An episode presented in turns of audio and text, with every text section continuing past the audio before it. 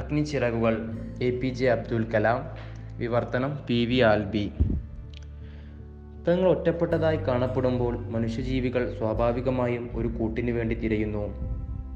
ബുദ്ധിമുട്ടുകൾ ഉണ്ടാകുമ്പോൾ അവർ സഹായത്തിന് ആരെയെങ്കിലും പ്രതീക്ഷിക്കുകയായി. ഒരു ദുർഘട പ്രതിസന്ധി ഉയരുമ്പോൾ കരകയറ്റാൻ കഴിവുള്ള ഒരാളെയായിരിക്കും നോക്കുക.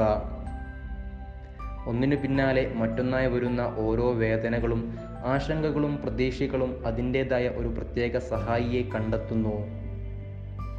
പ്രശ്നങ്ങൾപ്പെട്ട് എൻ്റെ അടുത്ത് വരുന്നവരെ സംബന്ധിച്ചിടത്തോളം പ്രാർത്ഥനകളും അർച്ചനകളും വഴി പൈശാചിക ശക്തികളെ ഉന്മൂലനം ചെയ്യാനുള്ള അവരുടെ ശ്രമത്തിലെ കേവലം ഒരു ഇടനിലക്കാരൻ മാത്രമാണ് ഞാൻ. ഇത് ഒരിക്കലും ശരിയായൊരു സമീപനമല്ല. അതുകൊണ്ട് ഇത് ഒരിക്കലും പിന്തുടരരുത്.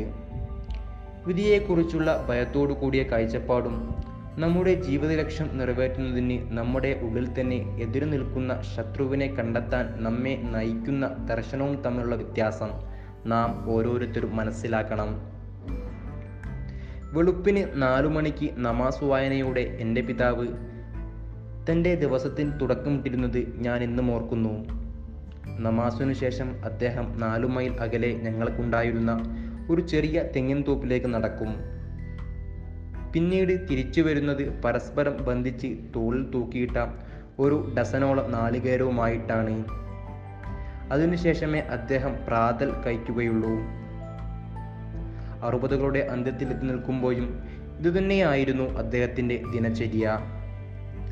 ശാസ്ത്രത്തിൻ്റെയും സാങ്കേതിക വിദ്യയുടെയുമായ എൻ്റെ ലോകത്ത് ജീവിതകാലം മുഴുവൻ ഞാൻ എൻ്റെ പിതാവിനെ അന്ധമായി അനുകരിക്കുവാൻ ശ്രമിച്ചിട്ടുണ്ട്.